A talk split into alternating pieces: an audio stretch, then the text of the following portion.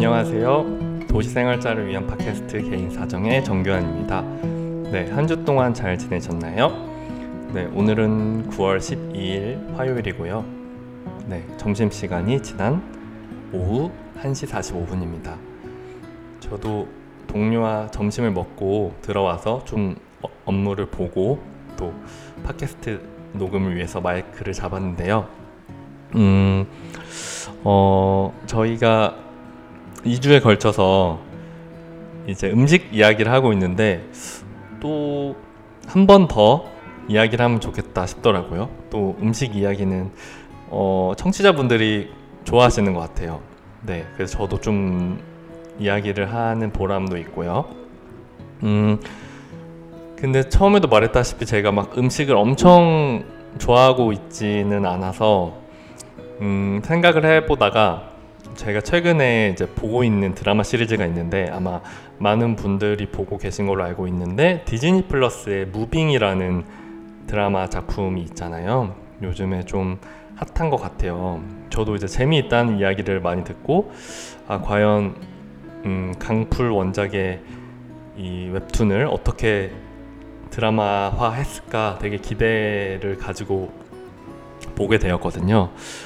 음, 그런 히어로물이라는 정보만 가지고 봤었고 사실 강풀님의 어떤 다른 창작물들은 그렇게 즐겨 보는 편은 아니어가지고 좀 어떤 식으로 그려낼까 좀 기대 반 걱정 반 봤던 것 같아요. 지금 보고 있고요. 아마 7화 정도까지 본 것 같은데 음, 음, 히어로물 하면 가장 많이 떠오르는 게 당연히 엑스맨이죠.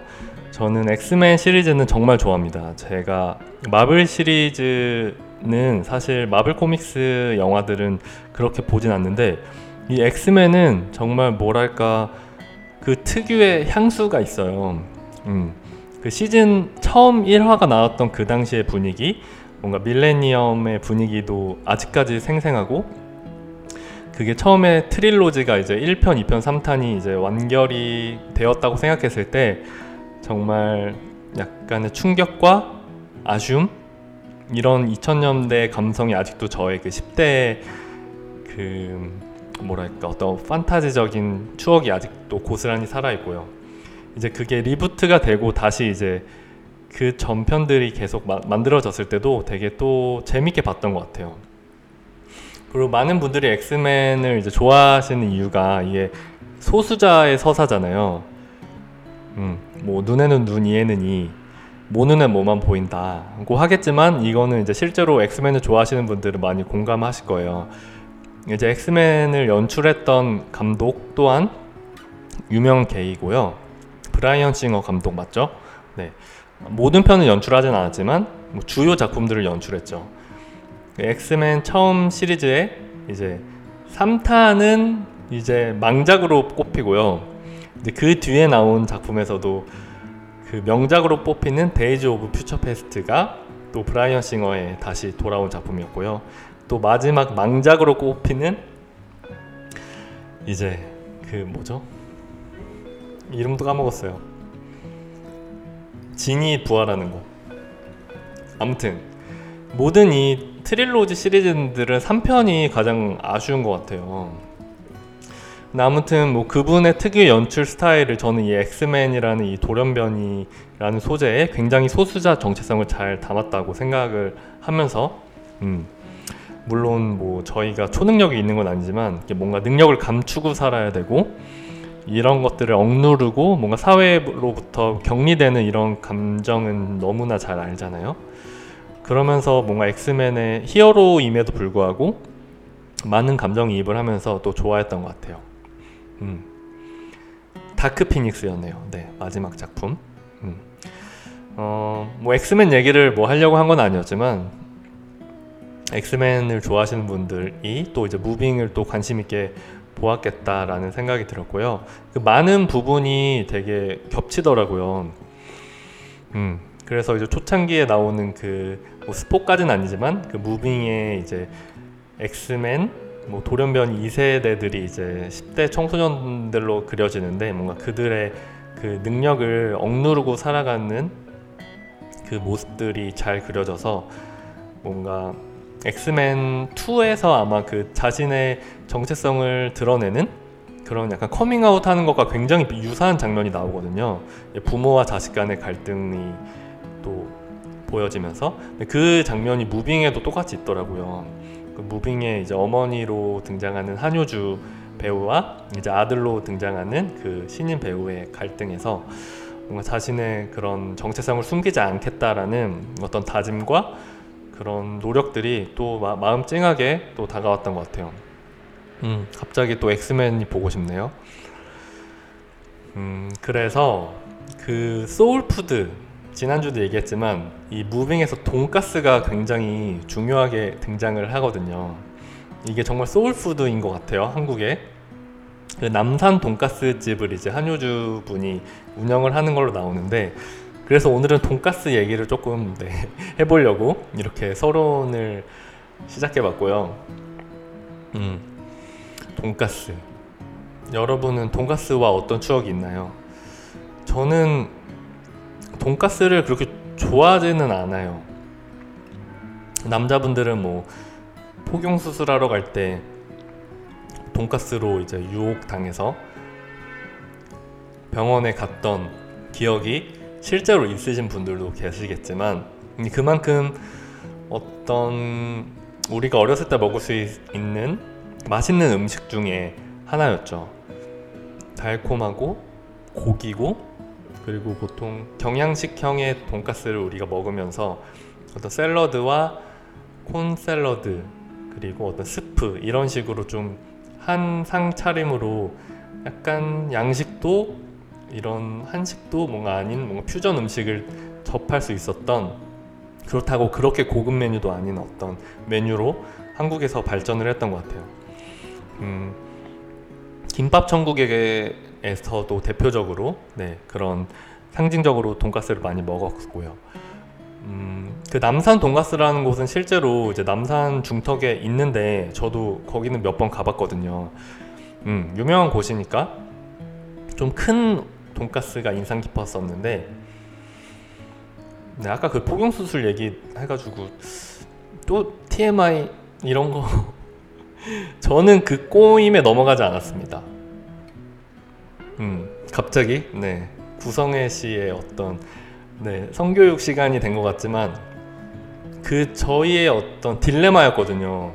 뭐 팩트로 따지면 저희 세대는 확실히 포경 수술을 하는 게 좀 대세였고 지금은 아니더라고 생각은 하는데 좀 그때는 비과학 좀 미개한 시대였죠.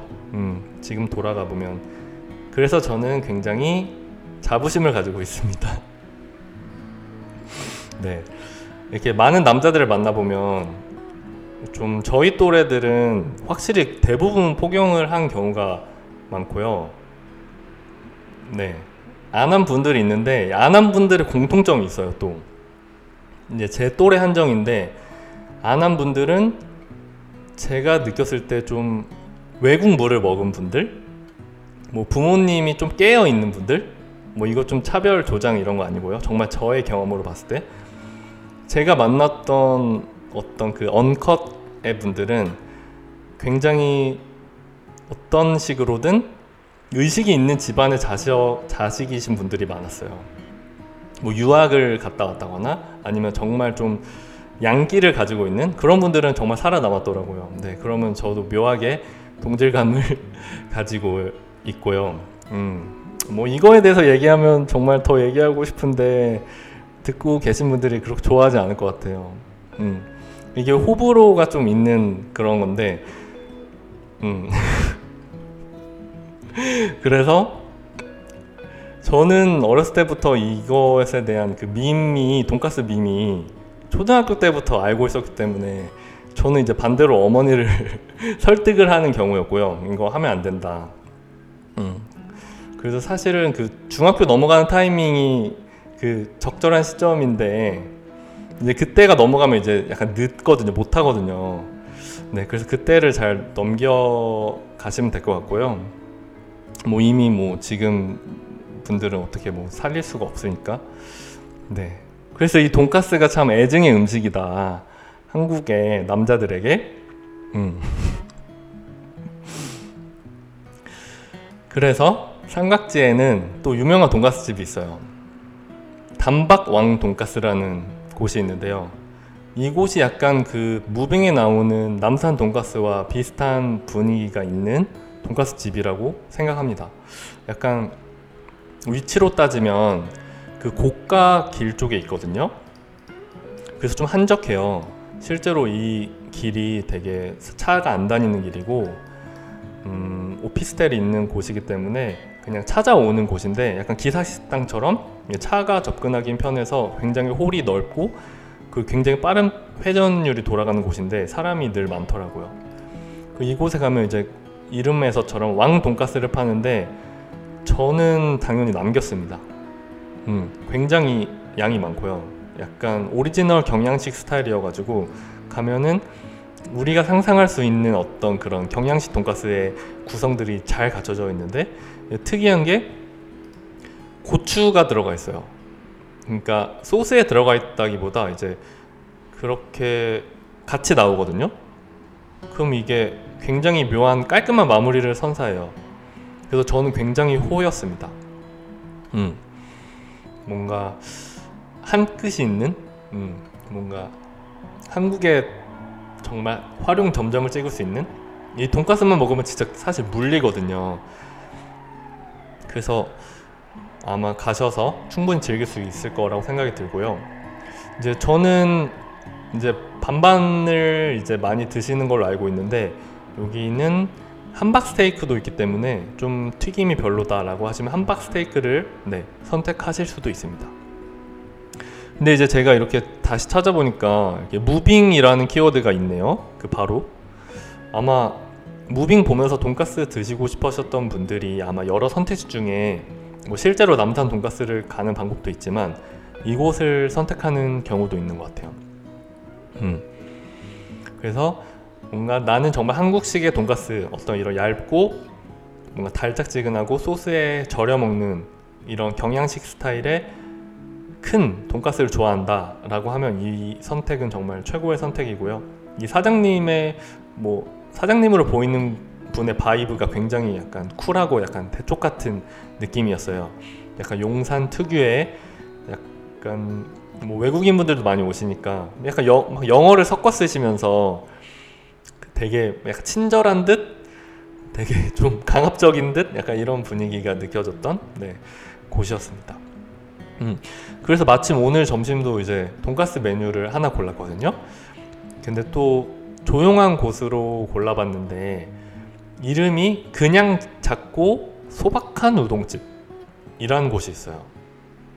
여기는 정말 숨은 맛집인데 이름에서처럼 느껴지는 약간 2000년대 중반의 그 홍대 감성에 정말 아직 감성이 그대로 묻어 있는 돈가스 집이에요. 그래서 모밀과 돈가스를 파는 곳인데 뭐 왕돈가스처럼 그렇게 규모가 크진 않지만 정말 소소하고 진짜 예전 돈가스 맛을 어렸을 때 먹었던 돈가스 맛을 느끼고 싶으시다면 네 가보면 좋을 만한 곳인데요.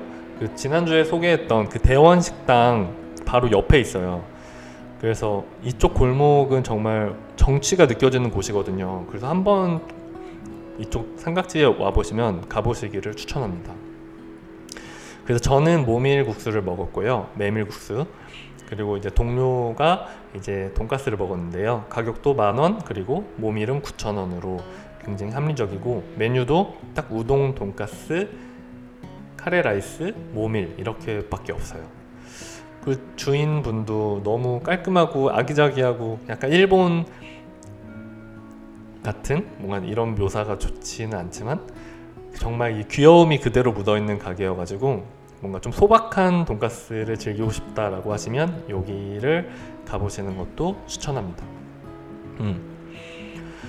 그래서 오늘은 네 돈가스에 대한 어떤 슬픈 사연부터 음, 드라마 무빙 이야기, 그 다음에 엑스맨 이야기, 그 다음에 돈가스 메뉴 두 곳을 제가 추천했는데요. 오늘 얘기 드린 곳은 이제 경양식 스타일의 한국 스타일의 돈가스여서 네 추천드리고 뭐 일본식 돈가스가 먹고 싶다면 돈까츠 8월에 가시기를 네 저번에 말씀드렸던 네 그곳 추천드립니다. 음. 네 이제 어느덧 9월 이제 중반을 향해 가는데 아직도 날이 너무 더워요. 음, 그래서 건강 유의 잘 하시고, 네, 좋은 9월 보내시고, 또 이제 추석이 다가오잖아요. 마음도 되게 분주하고, 또 이제 돌볼 사람 돌보면서 많은 가장 한 해 중에 그래도 바쁜 시기를 보내시고 계실 거라고 생각하는데요. 네, 그래도 마음의 여유를 가지고 저도 여러분들도 또 좋은 9월을 보내시기를 바랍니다. 네, 그럼 오늘 팟캐스트는 여기까지 하겠고요.